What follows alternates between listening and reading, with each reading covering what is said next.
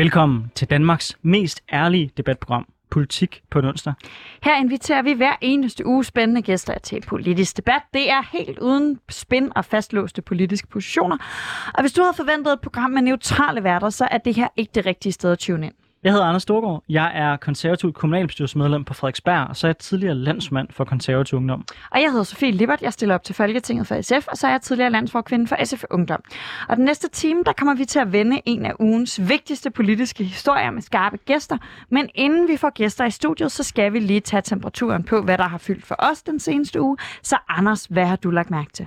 Der er ikke nogen tvivl om, at det, der har fyldt meget for mig, det er igen, igen, igen den krise, vi ser i Ukraine, øh, hvor Rusland øh, tror et europæisk land. Men denne her gang, så vil jeg gerne bringe øh, en nyhed, som jeg synes er positiv på banen, nemlig at Danmark har besluttet, på grund af de spændinger, der er med Rusland, der rasler med sablen mere, at vi nu skal tillade amerikanske soldater øh, på dansk jord. Det er faktisk lidt et nybrud i forhold til, hvad den danske position har været tidligere. For til trods for, at vi har været øh, medlem af NATO længe, så har vi haft en politik om, at amerikanske soldater ikke skulle være i Danmark med mindre, at der var decideret krig. Men det her, det gør for det første, at vi sender et meget klart signal til Putin og til Rusland om, at det her med at prøve at true europæiske lande, det hjælper ikke. Vi kommer kun til at øge vores øh, forsvar og kommer til at samarbejde tættere sammen, hvis I gør det. Og samtidig så synes jeg også, at der, er, at der er en grad af sikkerhed i det. Altså, jeg føler mig meget mere tryg ved, at vi har amerikanske soldater i Danmark også, for det gør, at hvis et land angriber Danmark, jamen så er man også i krig med USA, og hvis man er i krig med USA, så øh, må Gud hjælpe en, fordi det er trods alt det, det stærkeste militær i verden.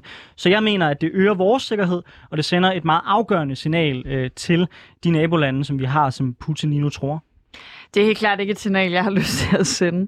Øh, fordi det, at det signal, jeg ikke har lyst til at sende, er et signal om, at, at Danmark er, er hverken øh, i alle mulige andre sammenhænge. Der tror jeg måske, vi kan blive enige, men jeg har faktisk heller ikke lyst til at være øh, militært ekvivalent med øh, USA. Jeg mener, det er ekstremt vigtigt, at vi på mange måder tager afstand på den, fra den måde, USA i, i mange år har ageret militært.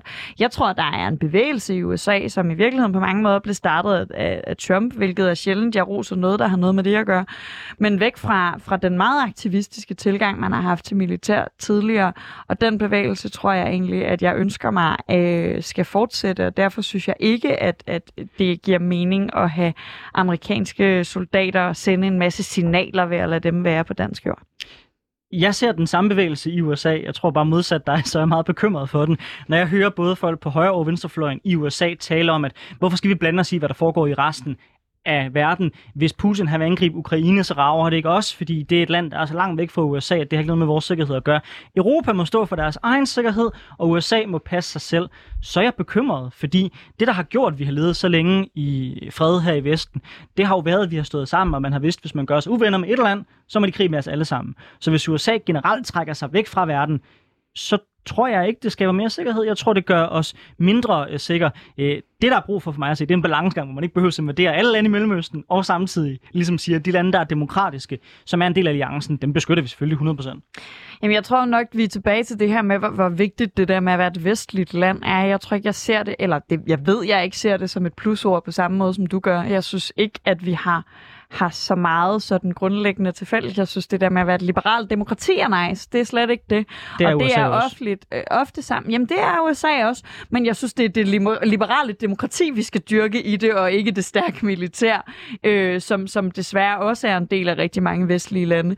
Øh, så jeg synes, at der er god grund til at have forskellige typer samarbejde med USA. Jeg synes, der er god grund til at diskutere, hvordan man i fællesskab med USA agerer i forhold til resten af verden. Jeg synes, der er mange gode muligheder muligheder for at, at tale om samarbejde, det ærger mig, øh, når, når vi snakker om militære signaler, og når vi snakker om amerikanske soldater på dansk jord.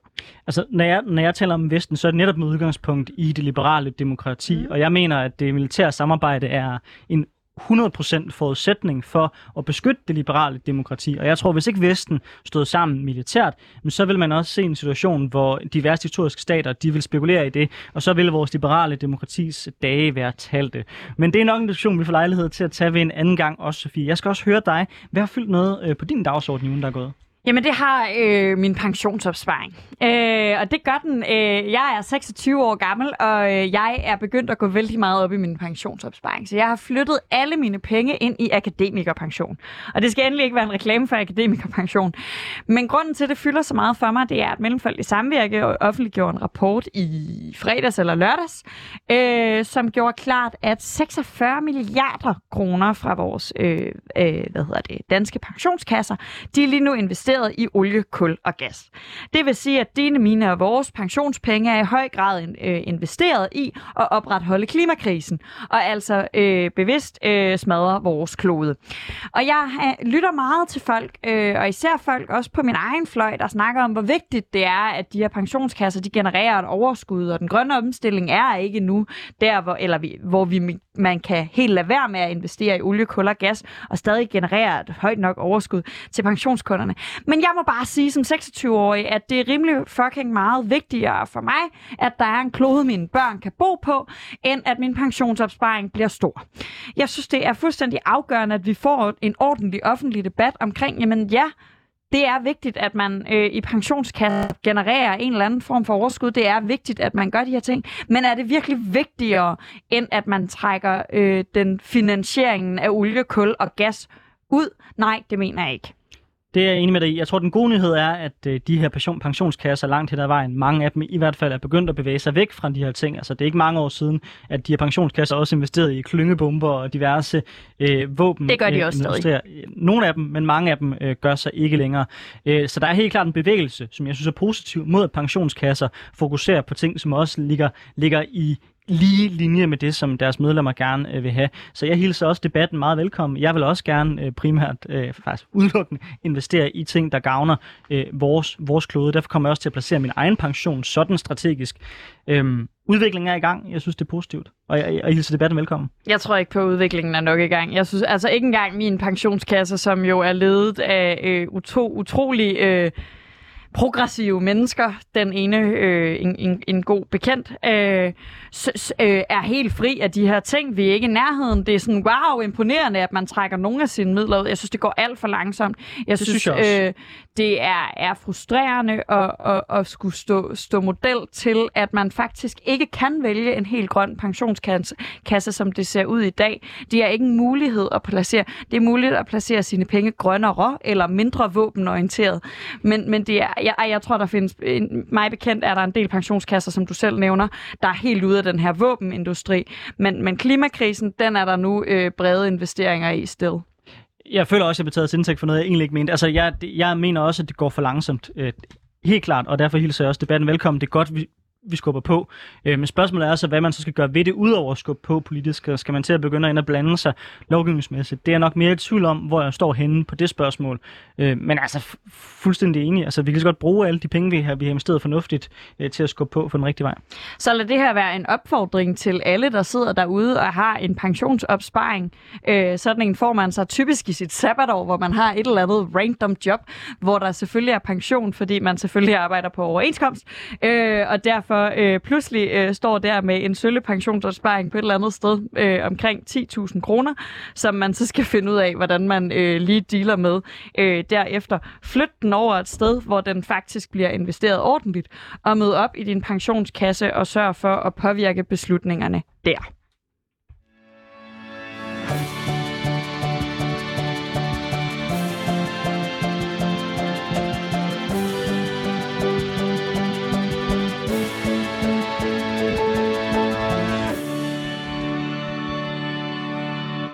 Og hvis man har lyst til at deltage i debatten, så er der mulighed for at gøre det via vores app. Man kan downloade 24-7-appen, og så kan man logge ind og finde programmet Politik på en onsdag.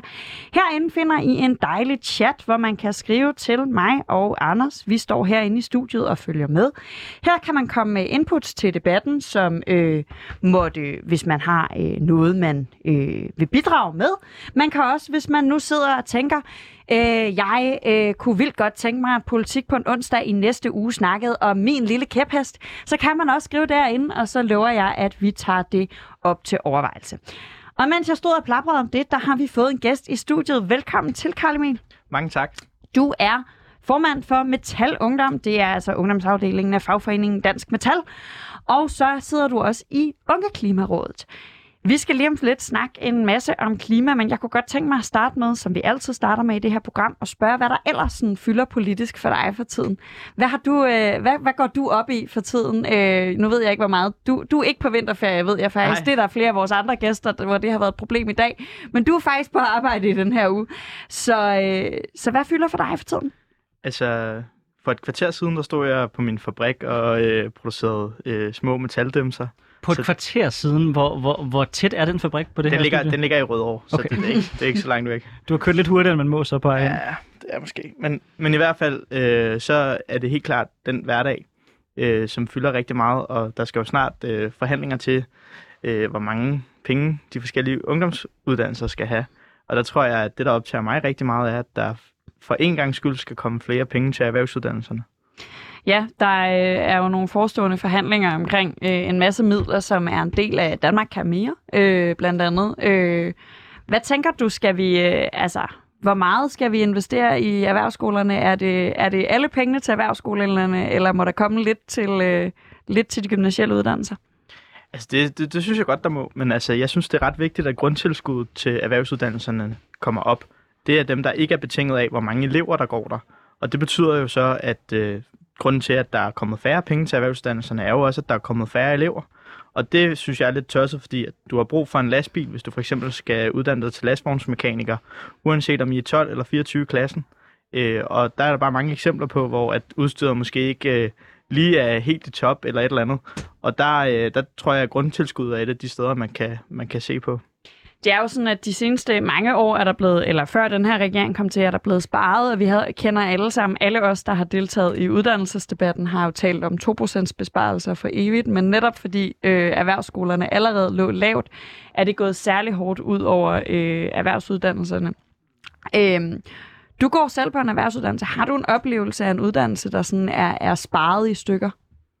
Ah, det er måske lige at, at tage den til, det er lige at, til, til den hårde putte lidt for meget svung altså, det er en ret fed uddannelse. Men det er da klart, at uh, der er der nogle af de maskiner, som vi står med, som uh, uh, ikke holder stik med det, der står ude i, i virksomhederne. Altså det er helt klart, uh, at der de teknologiske fremskridt uh, har fået lov at slå igennem, og ikke rigtigt på vores erhvervsuddannelser. Og så er der måske også noget i forhold til lærernes lønninger. Altså uh, en rigtig dygtig uh, erhvervsskolelærer, han kunne jo få ret meget mere ude i det private, end han kan på en erhvervsuddannelse.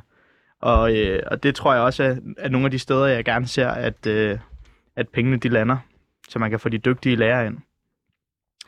Jamen det er altså, som, som lytteren nok har lagt mærke til, og som Karl Emil nok også har lagt mærke til, så har vi kun Karl Emil i studiet lige nu, og derfor så får vi en masse snak om erhvervsuddannelser, som også er vigtigt og også er spændende. Og særligt i en klimakontekst. Særligt i en klima... Kan, kan du lige forklare, fordi det er sådan noget, som jeg føler, at der er nogen, der har fundet en kobling på for nylig, øh, og den er ikke kommet klart nok ud til alle. Så kan du forklare lytterne, hvorfor er din uddannelse vigtig for klimaet? Hvorfor er det ikke kun ingeniørerne, der er vigtige i den sammenhæng? Jamen, det er jo også fordi, at altså, hvis man skal satse på alle de nye teknologier, og skal have en infrastruktur omkring, op omkring det, så skal der jo være nogen til at bygge det og montere det. Og det er jo gerne smede, eller industriteknikere, eller vindmølleoperatører, der skal gøre det. Så jeg tror faktisk, at den allerstørste udfordring er nødvendigvis ikke forskningen øh, med de teknologier, der er lige nu. Det er simpelthen, at der mangler øh, kloge hænder og hoveder til sådan at rende rundt og, og montere det, så vi kan få de rigtige CO2-besparelser i gang. Og det er jo klart, altså nu besøger jeg jo mange virksomheder rundt omkring, rigtig mange spændende. For eksempel øh, i Kolding laver de elektrolyseanlæg til Power2X.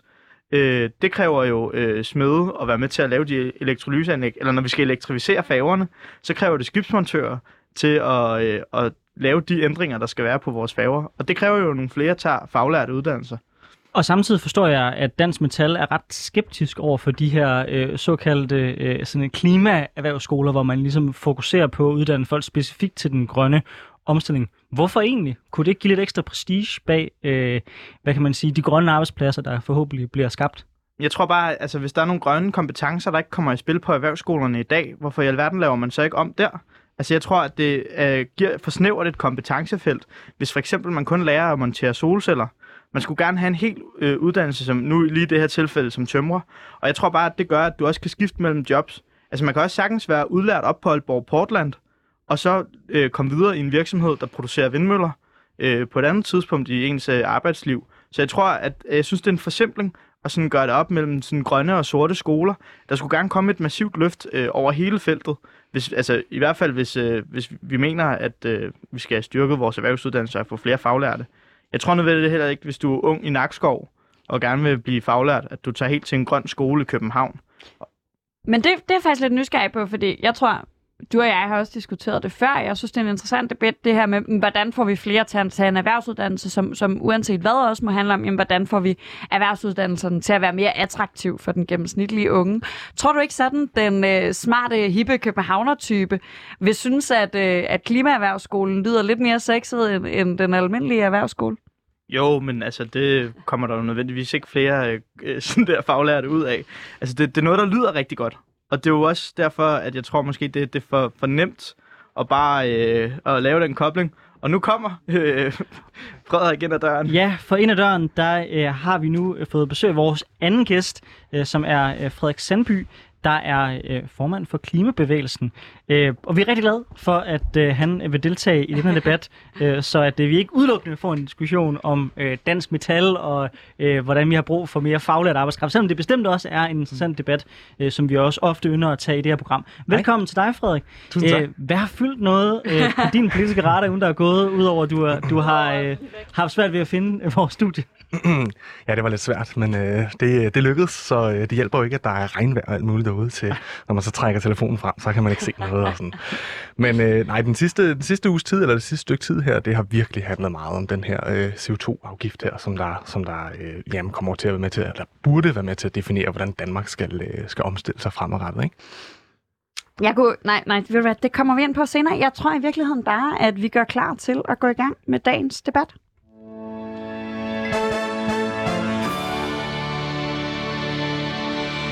For du lytter til Politik på en onsdag med Anders Storgård og Sofie Lippert, og vi har i dag besøg af Karl Emil Lind Christensen, der er formand for Metal Ungdom og medlem af Unge Klimarådet, og Frederik Roland Sandby, der er sekretariatsleder for Klimabevægelsen i Danmark. Det er nemlig nogen overraskelse, at vi i dag skal snakke om klima. Helt konkret, der skal vi tale om et af de værktøjer, mange peger på som det allervigtigste i kampen mod klimakrisen, nemlig en høj, ensartet CO2-afgift. Eller i hvert fald en højere og mere ensartet CO2-afgift. Sidste år der nedsatte regeringen sammen med et bredt flertal i Folketinget en ekspertgruppe, der skulle komme med anbefalinger til en sådan CO2-afgift. Deres arbejde er nu færdigt, og de har fremlagt tre forskellige modeller, som politikerne nu skal tage stilling til og forhandle om. Den første model går ud på at lave en ensartet CO2-afgift på 750 kroner per ton. Det er halvt så meget, som Klimarådet tidligere har foreslået. Her er det desuden en slags rabat til de virksomheder, der også betaler for CO2-kvoter, så deres samlede betaling for CO2 ikke bliver dobbelt så høj som andres. Den anden model giver rabat til såkaldte mineralogiske. Det har jeg virkelig øh, brugt meget tid på at finde alle stavelser i. Mineralogiske processer. Øh, så store virksomheder som Aalborg Portland, som vi i sidste program kom til at kalde Oliver Portland, det ved vi ikke hvorfor. Eller jeg gjorde, så ja, sorry. Ja, jeg prøvede lige at være fælles om det, men nej, det var kun dig, der sagde det. Men også øh, Rockwool, som der sikkert er mange lyttere, der kender. De skal helst ikke ramme så hårdt, og derfor er mindre til, så de bliver øh, mindre tilbøjelige til at flytte produktionen ud af Danmark for at undgå de høje afgifter. Og den tredje og sidste model er en trappemodel, hvor priserne er lavere end i de to andre modeller, og som derved bliver dyr for det danske samfund, da der skal findes en anden finansiering.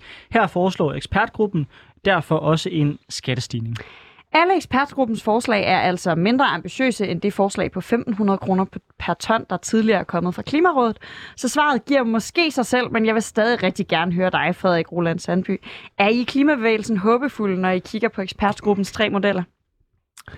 Øhm, det, ja, det er et rigtig godt spørgsmål. Er vi det? øhm, altså, jeg tror, at den måde, vi ser på de her øh, modeller, øh, som kommissionen er kommet frem til, øh, vi ser på dem, som om det er det er modeller til, hvordan en afgiftsstruktur øh, kan se ud og ikke nødvendigvis på, hvad ambitionsniveauet øh, er. Og det er jo sådan set fordi, at man politisk øh, har besluttet i de her aftaler, at de kun skal levere 3,5 øh, millioner tons CO2.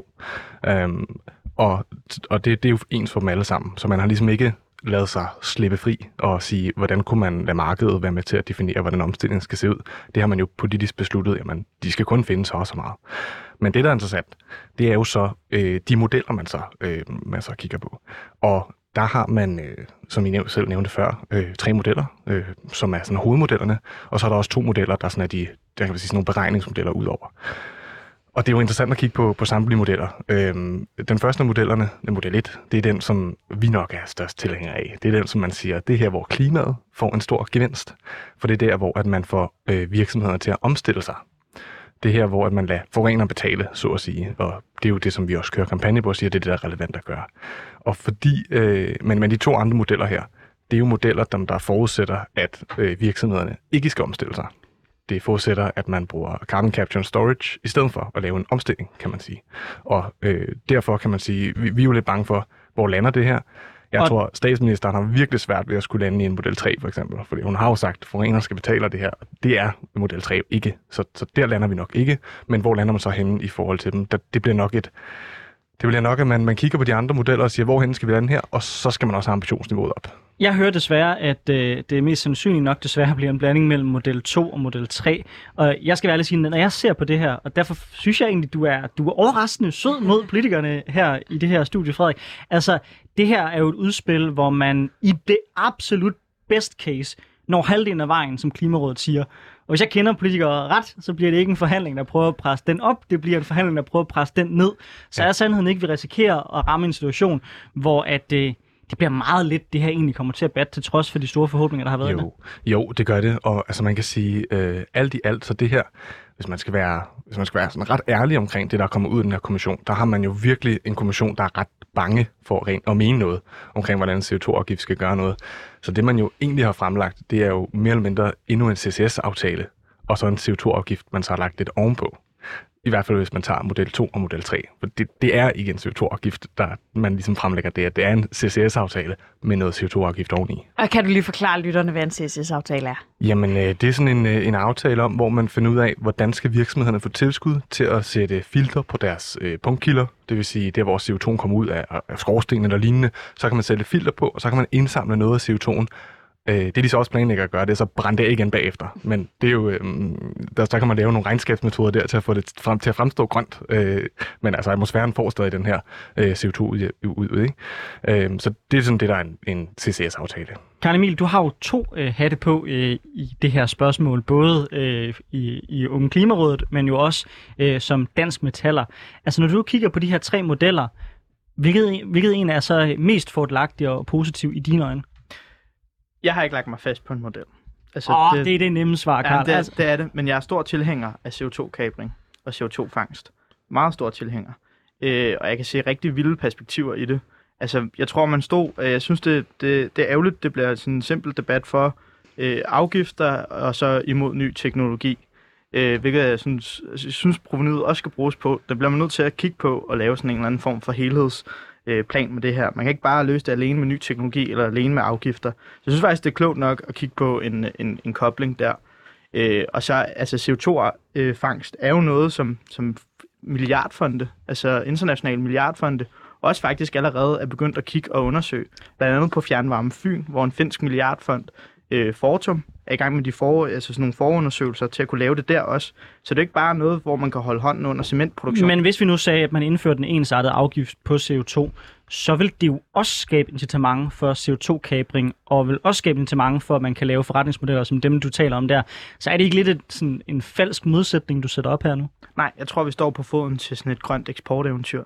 Jo, men, men man kunne argumentere for, at den, den netop vil få skub bag i med en rigtig høj CO2-afgift. Men det er jeg heller ikke uenig i. Altså det, jeg tror også, jeg er meget enig i, at det her også kommer for sent øh, i forhold til øh, vores, øh, vores klimamål og øh, hvor travlt vi har med den grønne omstilling og sådan noget. Men, men jeg synes virkelig, det er vigtigt at fastholde, at måske nogle af dem, der bliver udlært øh, på nogle af de virksomheder, der også øh, forurener rigtig meget, kan jo senere i deres arbejdsliv sagtens stå og lave vindmøller eller alt muligt andet, som jeg også sagde før. Øh, og jeg tror bare, at det, det er helt essentielt, at, at der bliver holdt fast i nogle af de her lærepladser og unges muligheder for at at, at blive lært op i nogle fag, som jo også, altså CO2-afgifter gør jo også, og CO2-kabring og Power-to-X gør jo også, at det er nogle mere spændende fag. Altså det er, jo, det er jo i virkeligheden, så en af hovedargumenterne for, jer, øh, for en høj CO2-afgift, er jo, at det også tvinger virksomhederne til at tænke nye løsninger, der gør, at vores arbejdsdag som øh, unge metaller bliver meget mere alsidig og spændende, fordi vi kommer til at arbejde med de her teknologier her. Tror du, øh, at nu siger du til at starte med, at du ikke har lagt dig fast på en model. Tror du, vi kan, uanset hvilken, altså så længe politikerne trods alt vælger en model, øh, og ikke bare siger, nej, hvor ærgerligt, det kunne vi ikke få til at hænge sammen. Tror du, uanset hvilken model, at vi kan nå i mål med det her, de her ambitioner, du har om, at der skal være nogle unge lærlinge, der lærer noget spændende, vi får udviklet nogle nye teknologier, vi laver det her eksporteventyr. Tror du, det er uafhængigt af, hvilken model man vælger? Mm, nej, det tror jeg ikke. Hvil, hvilken model, tror, altså fordi du vil ikke lægge dig fast på en model, tror du, der er en af de her modeller, der gør det umuligt? Øhm, altså, jeg vil sige det sådan, altså nu skal vi jo mødes i Ungeklimarådet her i weekenden, som lægger os fast på det. Men jeg vil bare sige, at jeg synes, man skal tage det der lækage-argument rimelig seriøst.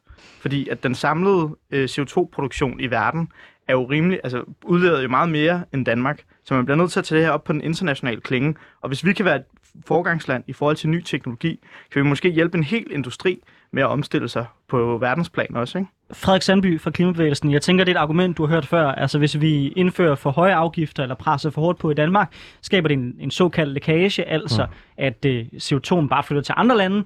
Hvis vi lukker ned for vores svinefarme, så øh, sætter de bare nogle nye gang i Polen, basically. Hvad tænker du om det argument? Jamen, jeg tænker, øh, jeg tænker, det er rigtigt, at man skal have fokus på, øh, på de globale udledninger, og ikke kun de, de nationale. Så det der med at, at lukke brancher, altså øh, grunden til, at vi netop gerne vil have en CO2-afgift, det er fordi, at alternativet til det, det er jo at sige, landbrug, I skal lukke nu, dansk metal, eller sådan, I, I, skal, I skal producere noget andet. Og i stedet for at gøre det, altså det er bare at sige, vi lukker, og så stopper vi forureningen, så siger vi, at nu skal vi have markedet til at være med til at, at sørge for, at vi ikke behøver at lukke dem. Til gengæld så omstiller de øh, igennem at skulle have den her CO2-pris ind. Ikke? Øhm, men ja, der, der er jo sådan et, øhm, og det er desværre det, der sker, ikke? Øh, der er jo sådan et unuanceret skræmmebillede, der bliver lavet af det her med lækage. Øhm, og det betyder, at øh, vi har mange af de man kan sige, produktionsvirksomheder eller landbrug, som der netop vil blive pålagt en CO2-afgift, jamen de siger, åh, hvis I bare gør det her, selv hvis I gør en lille smule, jamen så flytter vi altså udenlands, og så, så kan vi ikke være her i Danmark mere. Men, men billedet er mere nuanceret end det, fordi vi har jo økonomerne, der har regnet på mange af de her ting, der netop siger, jamen lækageeffekten er slet ikke så stor. Og faktisk, hvis man for eksempel siger landbrug, ikke, at så har øh, for hver gang vi sparer et ton CO2, jamen så er det 86 procent, der forsvinder for, for produktionen. Det vil sige, det er kun de her 14 procent, der flytter udenlands er det en sejr, øh, eller er det ikke en sejr? Det vil jeg jo sige sådan en rimelig stor sejr, ikke? at 86 procent bliver, bliver reduceret. Og, øh, og det er rigtigt, når man ser på for eksempel cementproduktion osv., jamen så kan der være nogle ting, der skal, der skal tages, øh, der skal, man, man skal holde øje med, men, øh, men, men der, det er jo ikke, det er jo ikke, en, det er ikke et argument for ikke at gøre noget, fordi at alle lande i Europa, som det står lige nu, det er Europa, der er vores, vores konkurrent, kan man sige, ikke? i forhold til, i forhold til lækage-argumentet med cement. Øh, det er spørgsmål om, er der andre europæiske lande, der ligesom kan producere cementen i stedet for os. Øh, og vi har den her øh, ambitiøse øh, klima, øh, klimalov, øh, eller sådan en plan for, for EU også, og det betyder, at alle lande i Europa lige nu ser, hvordan kan vi skærpe vores CO2-nedninger. Der er ikke nogen, der har råd til at bare sige, men så laver vi en ny cementfabrik. Altså, øh, de er ligesom også i gang med en omstilling. Jeg bliver sådan lidt nysgerrig på, Karl Emil, fordi jeg undrer mig altid lidt, når, øh, når når man bringer den her frygt for lækage på banen, for jeg er med på, at, at det her er selvfølgelig et minus for mange virksomheder. Men jeg tænker også, at sådan nogen som dig er jo et kæmpe plus for virksomheder i Danmark, og mit indtryk er, at i Danmark har vi nogle af de dygtigste faglærte, vi har nogle af de højeste krav til faglærte. Generelt har virksomheder i Danmark adgang til en ekstremt specialiseret arbejdskraft i forhold til rigtig mange steder, hvor man ville kunne gøre det billigere. Tror du ikke, at I som, som altså unge metaller, men også som alle mulige andre faglærte, tømrer osv., er argument nok for at blive i Danmark? Jo, jeg, nu jeg må jeg starte et andet sted, ja. fordi at sådan, jeg tror bare, hvis vi skal have den arbejdskraft, og nogle af de, der uddanner rigtig mange, det er jo blandt andet noget på Femern, der har de 500 lærlinge. Det er jo cement, de bruger til at lave tunnelelementer. Øh, hvis vi skal have de her energiøer, så er det cement, vi skal bruge til det. Og jeg tror bare, at løsningen er ikke at sige, at vi har aldrig nogensinde brug for cement. Fordi det er rigtig vigtigt for øh, rigtig mange processer, der gør, at vi kan uddanne den her højt specialiserede øh, arbejdskraft. Jeg tror bare, det er vildt vigtigt, at vi går allerforrest i forhold til at så prøve at mindske CO2-udledningen mest muligt for øh, ja, cementproduktion, sukkerproduktion osv. Og der tror jeg bare, at lige nu er vores bedste chance for at lykkes med det CO2-kabring. Og det bringer os rigtig godt videre til den næste debat, hvis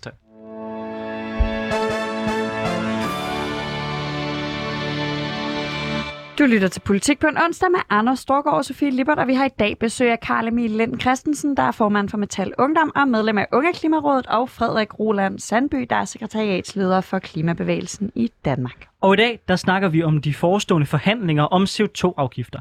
Langt om længe er politikerne nemlig nu klar til at forhandle, efter at den nedsatte ekspertgruppe har fremlagt tre modeller.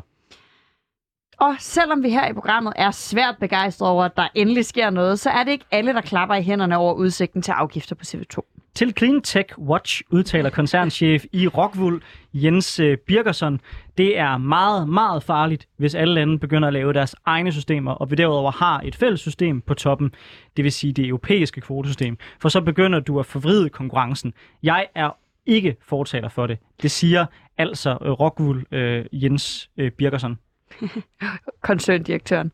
Samme frygt findes hos øh, Aalborg Portland, hvor den administrerende direktør udtaler til TV2, at det vil gøre det rigtig svært at have cementproduktion i Danmark.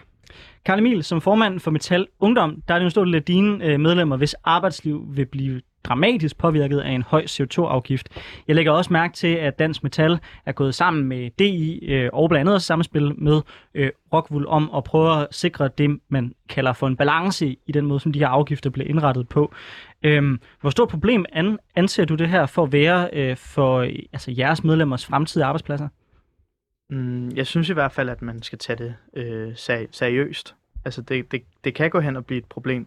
Men nu, når det så er sagt, så er jeg selv stor fortaler for, for sådan CO2-afgifter, og tror, det er helt nødvendigt i forhold til at, at nå de CO2-reduktioner, som vi skal. Øh, og prisen, som vi kan lægge i Danmark, afhænger jo også af, øh, hvor meget CO2 der ellers bliver reduceret rundt omkring. Altså det, det synes jeg også er en vigtig pointe, at når, når Klimarådet nu spillede ud med de der 1500, så var det også i en situation for, for fem år siden, hvor der var blevet reduceret meget mindre, end der er i dag. Og det synes jeg også, vi skal være helt ærlige omkring. Så kan man godt sige, at man, man gerne vil fastholde den meget høje pris, men så er, øh, så er målsætningen bare en anden end at nå 70 procent. Så skal vi, skal vi nå mere øh, endnu. Vi har faktisk fået et spørgsmål her direkte øh, ind til programmet øh, fra en lytter, øh, som godt kunne tænke sig, tror jeg, at spørge dig om, øh, hvem er ikke fan af carbon capture? Problemet er jo, at vi ikke har det endnu, skriver lytteren. Er det ikke, er det ikke reelt nok, at, at når man taler om carbon capture, så er det jo sådan en, en bred ting, som jeg tror alle politiske partier og organisationer kan være enige om, at det vil da være en super løsning, men den også lidt bliver sådan måske en måde at sylte den hårde debat, som er det her spørgsmål om CO2-afgifter på? Øh, det er jeg faktisk uenig i. Øh, jeg tror, hvis man havde haft samme holdning, øh, da vi stod øh, ved foden til vind- og solenergi, der var det heller ikke det billigste, sådan rent samfundsøkonomisk, at sætte så meget Det tog så også 30 år. Ja, ja, men det, det, det kommer, nu kommer min pointe, at vi skulle i gang. Vi skulle i gang på et tidspunkt, og der er faktisk forsøg med CO2-kabring, både øh, på Amager Bakke og på fjernvarmecentre i Norge. Øh, og, og jeg tror bare, jeg synes, det er klogt at tænke nye teknologiske løsninger ind i en CO2-afgift, der gør, at vi kan altså, ekspandere det her teknologi til hele verden, ligesom vi har gjort med vindmøller. Og det tror jeg, der er rigtig mange metalarbejdspladser i også. Frederik Sand, Sandby, hvad, øhm, altså, jeg føler lidt, at, at måske at nogle af de her værktøjer, at, er vi ude i, har Karl Emil ret i, at vi bruger nogle værktøjer, der var nødvendige for fem år siden, da der, vi var gået i gang med nul omstilling, og vi nu faktisk er et sted, hvor vi hellere skal se på, jamen ja, og investere i at udvikle carbon capture, capture at vi hellere skal have en lidt lavere, for til gengæld at sikre, at vi kan lave den, nu, altså, den grønne cementproduktion i Danmark. Altså, er vi ude i, at vi som, som klimaaktivister, som, som, øh, altså i klimabevægelsen bredt set, måske har sat os for fast på nogle idéer, vi havde for fem år siden, øh, som måske ikke er de rigtige ting at bruge i dag? Ja. Der er ingen tvivl om, at det havde været rigtig godt for Danmark, hvis vi havde indført en CO2-afgift øh, for fem år siden. Ja. Øhm, så havde vi sparet rigtig mange penge. Øhm, det, der er sket siden er, det er jo, at man har lavet en masse politiske aftaler, hvor man netop har givet en masse tilskud, som er jo det omvendte af, af afgifter. Ikke? Øh, og det gør omstillingen meget, meget dyrere. Uanset om det er tilskud til CCS, eller om det er tilskud til et eller andet andet. Tilskuddene er bare den dyre løsning på, på at løse klimakrisen. Og man kan sige, øh, det vi taler om, det er jo sådan, øh, okay, der, der, vi har vedtaget, vi skal nå 70% målet. Det er sådan, det er det, der, det er det, der, der er målet. Nu er spørgsmålet bare, hvordan når vi så derhen? Om, mm. det, om CCS skal spille en rolle, det, øh, det er, der har de politiske aftaler vist, at det, det skal det. Øh, nu, nu er spørgsmålet også, skal vi også have markedet til at spille en rolle? Men hvis vi så vender tilbage til Oliver Portland. Ikke Oliver, oh, Oliver Portland. Jeg ved ikke, hvorfor jeg bliver ved med at sige Oliver. Øh, hvis vi vender tilbage til dem, hvis navn jeg ikke kan, ud, kan udtale korrekt, øhm, kunne man ikke argumentere for, at hvis de lukker, så er det et resultat af, at de kan ikke producere et produkt, der ikke skader samfundet mere, øh, end det, det bidrager med, på grund af, at det bliver beskattet CO2-mæssigt på en måde, der gør det så ikke fordelagtigt længere. Og hvis øh, det, at, at Aalborg Portland øh, ryger i svinget, øh, det er den pris, vi må betale for klimakrisen, Mm. mm. løsning, så er det, må det være sådan.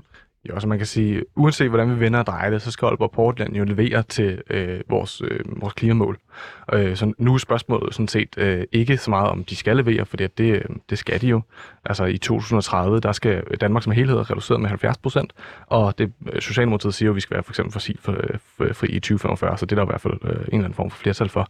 Og det betyder jo inden for de næste... Ja, Men kan vi nå det, uden der er nogen virksomheder, der bliver nødt til at lukke? Øhm, vi kan ikke nå det, uden virksomhederne omstiller sig. Det er korrekt. Vi kan sagtens nå det, uden at de lukker. Altså, øh, det er jo et spørgsmål om, mm, vi skal give de rette øh, vilkår for virksomheder, at de kan udvikle for eksempel den grønne cement. Men det, Vi- men det siger Aalborg Portland jo så, at de ikke kan. De, de siger, Ja. at hvis vi begynder at indføre de her CO2-afgifter, så lukker deres virksomhed, deres business case, kan ikke fungere med så høje CO2-afgifter, som vil være resultatet. Ja, altså, øhm, jeg kan godt forstå, at man både Aalborg Portland og Rockwool øh, sidder og kigger og siger, åh, det lyder godt nok, det lyder godt nok hårdt. Det tror jeg alle vil gøre, når det er, at regningen lige pludselig begynder at pege på en selv. Men det, man skal huske på, det er jo, vi, vi, vi ser jo på nogle virksomheder, som der har kørt friløb i rigtig lang tid. Vi ser på nogle virksomheder, som der ikke har reduceret deres CO2-udledning de sidste fem år. Altså, det er jo nogle virksomheder, som der meget tydeligt ikke har forstået, at de skal til at gå i gang med grøn omstilling. Og en af årsagerne til, at de ikke har reduceret det, jamen det er jo fordi, at politikerne ikke har skabt rammerne for dem. Så jeg kan godt forstå, at de lige nu sidder og tænker, åh oh, nej, nu, nu begynder det at pine og pege på os. Men pinen har altså peget på resten af samfundet rigtig lang tid, og nu er det på tide, at de også betaler for den grønne omstilling. Og jeg er lidt interesseret i det her med, hvem pilen peger på, fordi hvis vi vender tilbage til de tre modeller, som, som øh, ekspertgruppen er kommet med, så er den første, det er den, der er samfundsøkonomisk billigst. Det er den her, hvor alle får den samme øh, afgift. Så er der en lidt dyrere model end model 2, og den tredje model er faktisk så dyrt, at vi, som vi nævnte, nok bliver nødt til at hæve, øh, sk- hæve skatten. Og det den her gruppe er, foreslår, det er simpelthen en halv procent stigning af bundskatten. Og der kan jeg ikke lade være med at tænke, at det rammer øh, dine medlemmer, Kardemil, men i virkeligheden vores, os alle sammen, jo alle os, der går på et helt almindeligt arbejde, ret hårdt, så kan det virkelig passe, at vi alle sammen kollektivt skal betale for, at Aalborg Portland og Rockwool og andre store øh, virksomheder siger, jamen vi kan ikke lave den her omstilling, som det ville kræve, så nu må I alle sammen betale lidt mere i skat. det skal vi jo så diskutere. øhm, og jeg, jamen, det er bare for at sige, der er jo ikke nødvendigvis nogen øh, sammenhæng mellem dem, der udleder mest, og dem, der har det største overskud. Så det måske også, for, bare for at sætte det lidt i relief, eller sådan, altså så tror jeg bare, at, at det er helt dybt nødvendigt, at vi får de her teknologier op at køre. Om regningen lige skal lande på os alle sammen, eller hvordan, det, det, det, det tænker jeg ikke er særlig øh, attraktivt. Øh, men bare for at komme tilbage til det der med fjernvarme Fyn for eksempel, hvor de er i gang med at undersøge potentialet i det, er, at de kan få 480.000 øh, ton CO2 ud af atmosfæren. Altså det svarer til 5% af, hvad vi mangler øh, i, i forhold til at nå øh, vores øh, 70% målsætning. Der er nogle kæmpe store perspektiver i det her, og jeg tror også, der er mange arbejdspladser og vækst, som følger af det, som jeg ikke nødvendigvis tror, altså tror jeg kan, kan gøre lavkagen større og sørge for, at der faktisk kommer penge ind til den grønne omstilling, når vi først kommer i gang. Det er jeg ikke uenig med dig i. Jeg tror bare, at løsningen er, at man skal indføre tårnhøje CO2-afgifter for at sikre, at det er de virksomheder, der vinder. Øhm, og derfor er det ret vigtigt, hvilken løsning man, man lander på. Men det, jeg, Øhm, jeg, men- synes bare, men- det, det, der men- udfordrer mig Men lidt. hvis jeg, hvis jeg må bringe ind, Ja. øh, noget vi ikke har diskuteret her, det er jo landbruget, øh, som, er, som er noget, som nok også er, bliver ret kontroversielt i de her forhandlinger, om de skal være med i det. Min principielle holdning, vil jeg sige som konservativ i det her spørgsmål, det er, at jeg synes, det er en skændsel, vi altid øh, lægger væsentligt hårdere krav til industrien, end vi gør til landbruget. Øh, jeg tænker, du er enig i det, som dansk metaller, at landbruget skal stilles over for de samme krav, vi stiller over for industrien. Ja, som udgangspunkt. Så synes jeg, at vi skal have en høj og ensartet CO2-afgift. Frederik? Øh, ja, altså man kan sige, det er jo ikke noget af det, der kommer ind i de her forhandlinger. Landbrug og transportsektor kommer til december næste år. Ja. Så, men det, der er vigtigt for de her forhandlinger, det er, at man får lavet et godt niveau, fordi at det skal være en ensartet afgift, så det vil sige, at den afgift, vi får lagt her, den skal også påføres landbruget på den anden side. Og der bliver jeg lidt interesseret, fordi øh, du, har, du er team model 1, det er jeg slet ikke i tvivl om. Den, jeg, det jeg, har team, vi gjort. Jeg er teammodel mere end et. Fordi Mere jeg siger, at model 1, det er den måde, afgiften skal struktureres på, og så skal vi have Og så skal vi- ambitionerne op i På selve 1500. modellen. Ikke?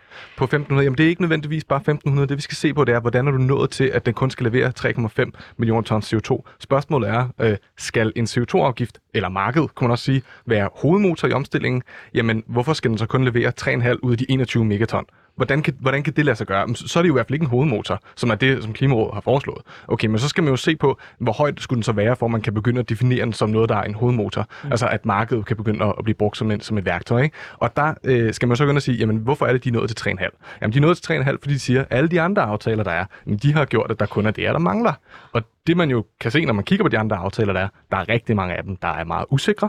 De er risikable, for eksempel øh, med teknologi, som vi ikke ved kan levere. Og derfor så er det nødvendigt at gå ind og vurdere, øh, den her afgift der, skal den så op og levere måske 5 øh, millioner ton, eller 9 millioner ton, afhængig af, hvor risikabelt vi tør øh, spille med den grønne omstilling. Kalmi? Jamen, jeg, jeg, jeg, jeg er jo sådan set enig i, at markedet spiller en kæmpe stor rolle i det her. Jeg ser det bare lidt mere som en hybrid. Altså, jeg ser virkelig, at, at, at både staten og markedet virkelig skal levere nogle seriøse CO2-reduktioner nu, hvis vi skal komme i mål med 70% målsætningen. Men lige nu så er det jo så, at, øh, at staten leverer 85 procent, og så markedet leverer 15. Så Jamen, det kan vi også diskutere. Altså, det, det, det, det er jeg sådan set helt frisk på. Så du er åben over for en højere afgift, end det man lægger op til i de her tre modeller? Ja, hvis man kan kigge på, øh, hvordan man får s- ny teknologi og sådan noget tænkt ind i det øh, på en smart måde. Altså, så, så, så, så, så er jeg helt frisk på at tage en åben og ærlig diskussion omkring det. Men så tror jeg bare også, at vi skal være ærlige omkring, så er målsætningen også mere end 70 procent. Og så skal vi... nej, det, det, det vil den ikke være. Nå, men hvis, nej, men hvis, lad os nu sige, at aftalerne ikke holder sådan, som du forudser på ja. De andre områder. ja, så når så- vi mindre end Så, 70. så er det rigtigt. Så skal vi jo til at have, øh, altså så skal vi jo til at kigge på, om industrien og den aftale, der ligger nu, Ja. skal reducere for mere. Men Ja. hvis, hvis de gør det, og lad os tage det, så er det jo rigtigt. Altså, altså lad os nu bare Ja. antage det, og at vi så lægger en højere af, afgift på, så skal vi jo kigge på, om, om 70% nødvendigvis er det rigtige. Øh, og det kan vi jo til så tage en snak om. Ja, altså det ville jo være rigtig, rigtig fedt, fordi at, øh, vi har jo allerede haft øh, Sebastian Mernil, den her verdensberømte klimaforsker, som der arbejder nede på Syddansk Universitet, der siger, fordi vi har øh, nølet de sidste tre år med, med klimadagsordenen, så skal vi faktisk nå 80% i 2030. Så det ville måske være fint nok, hvis det var, hvis det var den vej, vi gik, og vi så havde et overshoot. Jeg vil i hvert fald sige, risikoen ved at lave for lidt klimahandling er meget større, end at lave for meget, hvis vi ser på, øh, man kan sige, klimaet. Ikke? Karl Emil, jeg, når vi skal vælge de her modeller, fordi der er hele den her, jamen det er i rigtig høj grad industrien, der leverer lige nu. Det er i rigtig høj grad dem, vi taler om. Vi taler altid om Aalborg Portland. Øh, og landbruget er, jeg er meget enig med Anders, tit dem, der får lov at gå igennem. Jeg kan blive nervøs for, at hvis vi vælger en trappemodel, at landbruget så for en eller anden måde får overbevist sig selvom at de altid skal stå på det laveste trappetrin. Tror du ikke, vi har brug for den her ensartethed i hele industrien, for at kunne sige til landbruget, I skal selvfølgelig også op på den her ensartethed, for vi har ikke lavet et øh, lavt niveau til øh, nogen. Vi har brug for ensartetheden for at kunne få landbruget med, for transportsektoren med. Øh, jo, og det er også det, der gør det mest gennemskueligt. Altså, men jeg tror bare, at der er brug for nogle helt særlige indsatser i forhold til de øh, altså top 5 virksomheder, som forurener mest i Danmark. Altså, det er jo rigtig mange mennesker, der også arbejder. Jeg, jeg synes også lidt... Ikke så mange. Nej, nej, det, det er mennesker, kød og blod. Der, Jo, jo, men- der, og jeg tror, hvis du var nede på øh, arbejdsformidlingen i Nakskov, så vil du opleve, at det er et, et navepunkt for, for lige præcis det område, og det samme med Aalborg Portland i Men de Aalborg. repræsenterer, altså når man, hvis de, hvis de, hvis Men de findes. de leverer, hvis det er 300 mennesker, der så leverer 4% af alle CO2-ledningerne i Danmark, så er der virkelig en diskrepans mellem det, ikke? Fordi så ser man alle mulige andre virksomheder, små og mellemstore virksomheder, som lever- leverer ingen CO2-ledninger, som til gengæld har altså 100.000 vis af, af medarbejdere, ikke? Så der er en, virkelig en, en, en grådighed i det, hvis det er, at man går ind og siger, at De mennesker, der arbejder, er jo ikke grådige. Nej, men, men, men, ja. men in a nutshell, hvorfor skal resten af samfundet bære en større byrde for, at de her mennesker, der arbejder på en specifik arbejdsplads, at de har mulighed for at kunne fortsætte i en industri, der så ikke omstiller sig så hurtigt, som der er behov for? Altså, jeg tror, de mennesker der, øh, som jeg tror, jeg tror bare, det, jeg synes, det er et forkert billede at tegne sådan, som e- et jakkesæt, der bare vil gerne, øh, som sit, som, altså du ved, bare marionere de her få mennesker til at udlede så meget som overhovedet muligt. Sådan, sådan, sådan Det tror jeg slet Nej, tror jeg ikke, er nogen, har sagt nej, nej, i studiet. det, det, det, det, er med på. Det er med på, men det, det er bare skræmmebilledet af nogle af de her virksomheder, og så skal en eller anden virksomhedsleder stå og, og stå til ansvar for det, og det synes jeg, det synes jeg også, de skal. Men jeg synes faktisk, at, at det må godt koste meget for samfundet, øh, at lave den her omstilling, fordi det er den allervigtigste opgave overhovedet at levere de her CO2-reduktioner. Så jeg, jeg, jeg siger bare, at vindmølleeventyret og internationalt set, så havde man jo også brug for en kickstart i forhold til at være et, et forgangsland på den teknologi, der var dengang. Og jeg tror, at vi bliver nødt til at tænke lidt i de samme baner i forhold til, både i forhold til Power to X, men CO2-kabring og mange af de teknologier, der er lige nu. Jeg tror bare, at der er brug for noget øh, statsstøtte til, at de her mennesker her men, ikke føler sig forladt af samfundet. hvad, hvad var det for en værktøj, Svend Augen brugte til at skulle netop sige, at Danmark skulle ind og være energimester? Det var CO2-afgifter. Mm. Så det er jo det samme, vi siger nu jo. Hvis CCS skal spille en rolle, så er det CO2-afgifter, der skal være med til at få dem til at spille en rolle.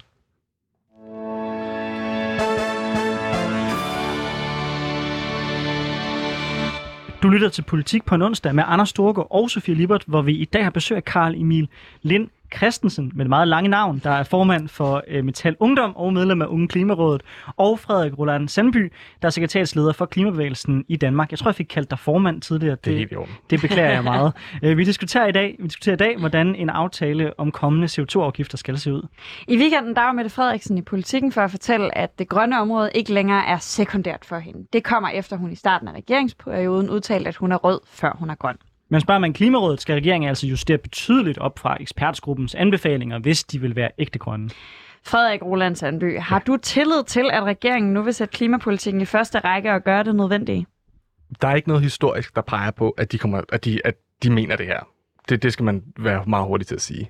De sidste tre år, der har, øh, det, der har defineret deres klimapolitik, det er øh, udskudte beslutninger. Det er de her meget famøse skjulte klimatal under de her store forhandlinger. Og så er det den her hockeystavstrategi, Altså at vi kan godt bare øh, satse på en umoden teknologi, der måske kommer om en lang række år. Men når det så er sagt, så har Mette Frederiksen altså også på en eller anden måde bundet sig til masten her. Og det er meget tydeligt, at hun har investeret i, at nu skal der være en CO2-afgift, der bliver ambitiøs. Nu er det så alle vores opgave at virkelig holde hende fast til det her. Fordi at, øh, det må ikke være det må ikke være sådan, at den her CO2-afgift den igen falder til bunden. Frederik, jeg tror, du tager fejl. Øh, jeg tror, hun ved, der kommer en CO2-afgift, og så satser hun på, at øh, den kan være relativt lav, så hun slipper ret billigt, og så, kan, og så hun kan sælge det øh, som et stort fremskridt. Jeg tror ikke, hun har bundet sig til masten på den form for forandring, som du og jeg gerne vil se på det her spørgsmål. Nej. Øh, Det tror jeg simpelthen ikke, hun er villig til at investere penge nok i. Øh, For når alt kommer til alt, så tror jeg i sidste ende, så er hun mere rød, end hun er grøn. Øh, Hvor højt skal hun op, før du mener, at hun har levet op til en løfte om at være grøn? Jamen altså, øh, det er, vi, kan, vi kan starte den anden vej fra at sige, hvis hun tager model 3, så har hun endegyldigt sagt, hun er på forurenernes side. Det er sort, øh, den sorteste strategi, man, man kunne forestille sig. Altså det er ikke en klimastrategi, det vil være noget andet. Så kan man sige model 2 i den her, øh, altså hvis vi taler ud for de her modeller, ikke? model 2, det er også sort. Igen, du står på forurenernes side. Du har ikke øh, indfriet det her med, at forureneren betaler. Øh, og så kommer vi op til model 1. Jamen det er faktisk den, øh, kan man sige, metode, som hun siger, forureneren skal betale, øh, der bliver taget i brug. Men så skal hun så skrue lidt op for den her afgift her. Simpelthen sådan, så det ikke er kun 3,5 millioner tons CO2, den leverer, men at den kommer op og leverer måske 6, øh, 5-6 millioner tons CO2 i stedet for. Karl Emil, du er, det er ikke nogen hemmelighed, øh, men til vores lytter kan vi fortælle, du er også socialdemokrat. Øhm, øh, og, og jeg bliver sådan lidt nysgerrig på de her ting, øh, når, når Mette Frederiksen melder det her ud, øh, med at nu er det grønne på, på niveau med det røde, eller i hvert fald ikke sekundært længere. Øh, tror du så på det, øh, og bliver du glad for det? Altså, jeg skal se, hvordan de her forhandlinger går fast. altså, det, det skal jeg være helt ærlig at sige. Hun har en Øh, stor chance jo. Altså. Ja, ja men, jamen, og, og jeg, synes, jeg synes sådan set også, at øh, jeg synes sådan set også, det er på tide. Jeg har været meget utålmodig øh, længe, og altså, jeg synes også, øh, det er også derfor, jeg synes, at i forhold til, at jeg tror, i forhold til ny teknologi, i forhold til de her klimaløsninger, der tror jeg faktisk ikke nødvendigvis, øh, det største problem er, at teknologien er umoden. Mhm. Øh, jeg tror faktisk, det største problem er, at arbejdskraften til at kunne montere og bygge det her ikke er der. Øh, så det skal der også leveres på, hvis Socialdemokratiet mener det her seriøst. Og der må man jo bare konstatere, at der var 300 millioner til sam- øh, samfundsvidenskab, humaniorer og teologer øh, i den nyeste aftale, og 0 kroner til de eksisterende erhvervsuddannelser. Der var 100 millioner til sådan nogle klimaerhvervsuddannelser, ja. men der, var, altså, der, der, der regner man ligesom med, at det er fonde, der skal tage resten. Og, Og og, det det, tror- ved, og det ved jeg godt er en kæphest for Dansk Metal, og det, jeg tror ikke, det er noget, der er sådan stor uenighed om her i det her studie. Men det skal, Øhm, jeg har spurgt dig ind til, hvilken Mm. model du helst vil have. Det var du ikke helt fast på endnu. Men så lad mig prøve at vende spørgsmålet om, hvor lav en CO2-afgift skal der være, før du er klar til, som socialdemokrat, Dansk Metaller og Unge Klimarådet, at gå ud og bash Mette Frederiksen, for ikke at være grøn? Altså, Hvor, hvor, hvor lavt skal det være, før den ikke er ambitiøs nok? jeg, altså, jeg, jeg, jeg synes måske også, at øh, model 3 er lige til den lave side.